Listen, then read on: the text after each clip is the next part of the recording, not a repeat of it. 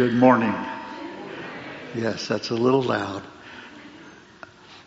And I will also say Merry Christmas. It's still legal. Uh, four more days you can turn to, in fact, would you like to turn to someone and say Merry Christmas this morning? This is the, uh, this is the eight maids a milking day. You know, through that song, the 12 days of Christmas, it's thought to have a French origin, but an English version of the song was first published in 1780. And in 1909, an English composer, Frederick Austin, put forth the version we know. Contrary to what I shared at our home group on Tuesday night, though, it's not a coded primer on Christianity. It's just a song we drove our parents crazy singing all the way to Wichita Falls every Christmas. It is nice to be reminded that there are eight Beatitudes in Matthew chapter 5, the Sermon on the Mount, but the eight maids of milking stands for eight maids of milking. It is the eighth day of the 12 days of Christmas.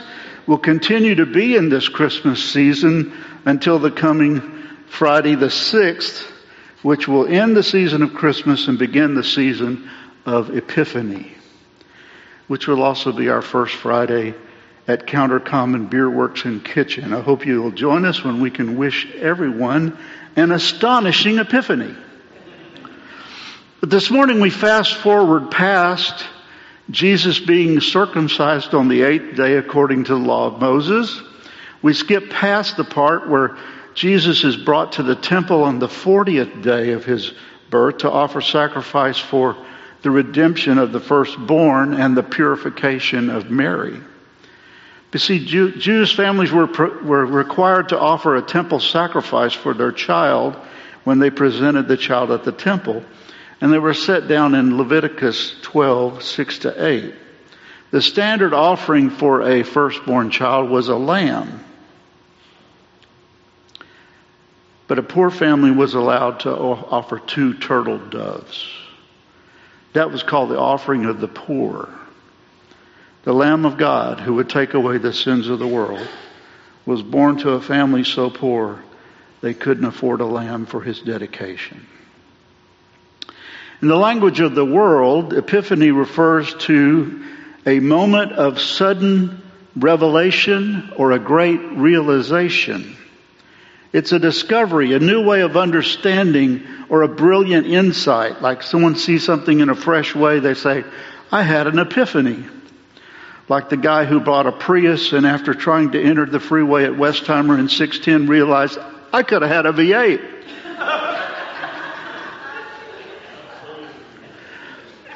Our closing carol this morning describes these travelers as three kings. They certainly must have lived like kings compared to the lifestyle of the average Hebrew living in a country occupied by Roman troops. They had to be independently wealthy to take off time to go on such a search. But notice, however, we aren't told there were three of them. There were three gifts, but we know sometimes even wealthy people go together on a gift. Contrary to the writer of our closing carol this morning, the gospel calls these three people magi, or calls these visitors magi. Now, over the years, the Greek word magi has been understood in different ways. Some have understood it to mean people who were considered sages or wise men. And the wisdom they possessed came from what they gleaned from spending time studying something the average person did not have time to study. They studied the stars. In those days, the science of astronomy and what we consider to be the pseudoscience of astrology were not divided. They studied astronomy, nomos, meaning the law of the stars, and astrology, logos, meaning the word or the message of the stars. But to the Jewish mind, the Magi would not be considered wise at all. They would have been considered to superstitious pagans, foolish idolaters who worship the creation instead of the creator. And the fact that King Herod even allowed the Magi to come into the palace was more an indication of his apostasy than of the Magi's importance in the Jewish world. But it is no accident that Matthew, who was writing primarily to a Jewish audience, includes this part of the story that others leave out. Matthew wants to make the point that even though Jesus was born into the family of the house of David in the city of David, that he came for far more than just the Jewish branch of the family tree. Matthew uses this story to proclaim that Jesus not only came for the poorest of Jewish citizens, but the richest of Gentile pagans. He came for sheep grazers and stargazers. And just as God reached out to people who valued genealogy through one of the line of David, so God reached out to people who studied the stars through a star. He came to be the fulfillment of the prophecy that Israel would be the light to the nations, all nations. Now, we do not know how long it took the Magi to travel to Israel. Depending on when they saw the star and when they started, Jesus could have been as old as two years old when they arrived in Jerusalem because there's no Kentucky Kurt, there's no Kentucky Kirby, no Kentucky Derby for camels. I can't even say it, but there isn't one. They took their own pace. Now, the Magi assumed that a child this important would have been born in the capital city of Jerusalem. But to their surprise, no one knew what they were talking about. Not even Herod. Herod had to call in the theologians from the back room because he hadn't been to Bible study in quite a while to discover which town the prophets said that Messiah would be born. Matthew tells us that when King Herod heard that wealthy foreigners had come seeking a baby that had been born king of the Jews, he was disturbed, and all of Jerusalem with him. All of Jerusalem was disturbed because they knew the kind of wrath that Herod could wield. Herod had one of his wives and two of his sons killed because he perceived them to be a threat to his throne. When the Magi got the answer, they left. But once they started this five mile trek to Bethlehem, they saw the star again. And it led them to the house where Jesus was. And they rejoiced exceedingly. Matthew says they found Jesus in a house. And the reason that some think that Jesus was two years old was because after the Magi told King Herod when they saw the star and didn't return to Herod, Herod ordered his soldiers to go to Bethlehem and kill all children two years old and younger. Matthew says this fulfilled the prophecy of Jeremiah of Rachel weeping for her children, refusing to be consoled, for they were no more. I have a grandson who's 19 months old and a granddaughter who's 8 months old, and I can't imagine losing both of them on the order of a fearful despot. In the language of the church, Epiphany refers to an appearing of God's glory. So I want to begin this new year with an epiphany, a new way of seeing, a vision, an image of what our world can be and what our lives can be. Have any of you made a New Year's resolution? I told our Tuesday group I've resolved to never date a Kardashian. But we need more than a New Year's resolution. We need even more than New Year's revolution. We need a New Year's revelation of who God is and who God is calling us to be. Like the Magi of old, we need to open our minds and stretch our imaginations to see if we too can catch a glimpse of what God is calling us to do to set us off on a journey, on our search for what Jesus is calling us to do and be in this new year. The statesman Konrad Adenauer put it this way We all live under the same sky, but we don't have the same horizon. Today is a day for expanding our horizons to follow the example of the Magi and join them in becoming searchers for epiphanies waiting to be found. Of course, there's a danger to being a searcher. The world has little patience for those who see things differently. But this is where change begins with those who are searching. Or are you so content with the things of this world that you no longer hunger for a fresh encounter with God? Knowledge of scriptures alone is not sufficient to truly know God. King Herod's experts on the scriptures knew where the king was to be born, but did they do anything about it? Did they accompany the Magi to Bethlehem? No, they didn't. The Magi didn't know the scriptures, but when they found out just a little bit that they did find out, they acted.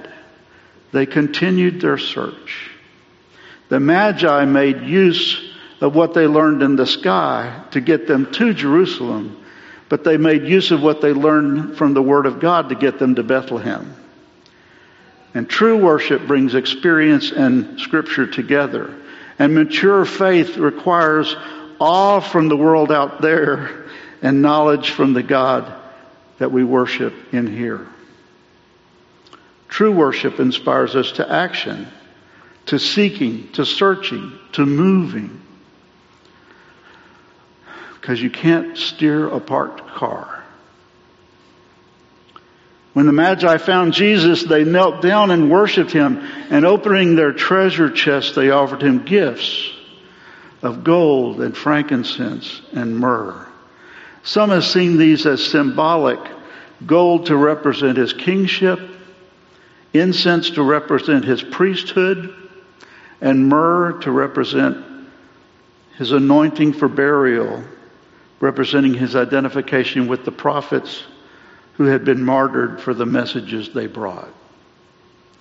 Most of all, these gifts represent the Magi's devotion. They gave of themselves. And if we would be wise, we would give of ourselves to God and to others we would be wise to make the best use of what we have rather than lament what we don't have. To do so might open our eyes to see epiphanies all around us. Some of you may re- remember the story, The Gift of the Magi by O. Henry. It's a story of sacrificial giving. The husband sells his prized possession, his watch, to buy a beautiful comb for his wife, and the wife sells her long, beautiful hair to buy a watch chain for her husband. This week, National Public Radio reported on sacrificial giving given in the spirit of the Magi that took shape in the form of a kidney transplant. Two years ago, the Houston Chronicle reported that Michael Wingard arrived at Houston Methodist with a cheerful howdy from his home in Kerrville. A couple of hours, a surgeon removed a kidney and sewed it into someone else's body, and this happened to be the day before Michael's 20th birthday. Michael's kidney didn't go to his friend, though, because he wasn't a match for her, but he was a match for someone else. And that's how Michael Wingard became the first link in a 10 person chain. Heather O'Neill Samara got Michael's kidney, and her twin sister Stacy O'Neill gave her kidney to Javier Ramirez Ochoa, whose son-in-law Tomas Martinez donated a kidney to Chris McClellan, whose father David McClellan gave his kidney to Barbara Moton, whose daughter Lisa Jolivet gave her kidney to Caitlin Connolly, Michael's friend. A 10 person procedure took place over four days, and it is uncommon. With all its complexities, all, from matching antibodies to patient health, a kidney swap of this size was hard to pull off. It was postponed three times, but it was worth it. Two days after surgery, a group of strangers gathered in a conference room at the hospital. Michael Wingard gave a kidney that started a chain that linked nine strangers to help his one friend. This morning we sang this carol that asked that very important question. The last verse of In the Bleak Midwinter. What shall I give him poor as though I am? If I were a shepherd, I would bring a lamb. For a wise man, I would do my part. What shall I give him? I'll give him my heart. What shall you give? As Matthew tells it, the Magi were transformed by their giving encounter with the Christ child. They not only went home a different way, they went home as different people. So as you go away from the places in your life where you encounter Jesus, may your life be changed for the better because you've had a genuine knee bending, gift giving encounter with the King of Kings and the Lord of Lords, the Shepherd of Shepherds, the Teacher of Teachers, the Physician of Physicians, the Scientist of Scientists, the Servant of Servants, the Rabbi of Rabbis, the Magi of Magi. Whether you identify with the shepherds or the magi, whether you're at the top or the bottom of the corporate ladder, on your way up or down, or you can't even see a ladder. Jesus came for you. He came for illiterate sheep grazers and learned stargazers and everyone in between. Epiphany is seeing life with new eyes. It's seeing new possibilities. It's more than making resolutions. It's seeking revelations of what God is calling us to become. Pray for me and I will pray for you that this year we will discover a greater depth to our faith, a greater breadth to our witness, and a greater spring in our step. The Magi came searching, and when they found the Christ, they offered him gifts that represented the best of what was in them. This is the kind of vision, the kind of revelation we need as we begin a new year. A vision to build new lives, to reach out to our world, and as we do, I believe we'll find it to be a world full of epiphanies. Let us pray. Lord, give us an epiphany this morning. Open the eyes of our hearts to see you humbly born, wrapped in swaddling clothes, lying in a manger older and in a house with Mary, older still teaching in the temple at 12, older still calling disciples to follow, older still calling us to follow now. We give you thanks for a righteousness that is all inclusive, a hope that is ever sure, a deliverance that knows no limits, and a promise of life that is eternal through Christ, whose coming we continue celebrating today. In Christ's name we pray. Amen.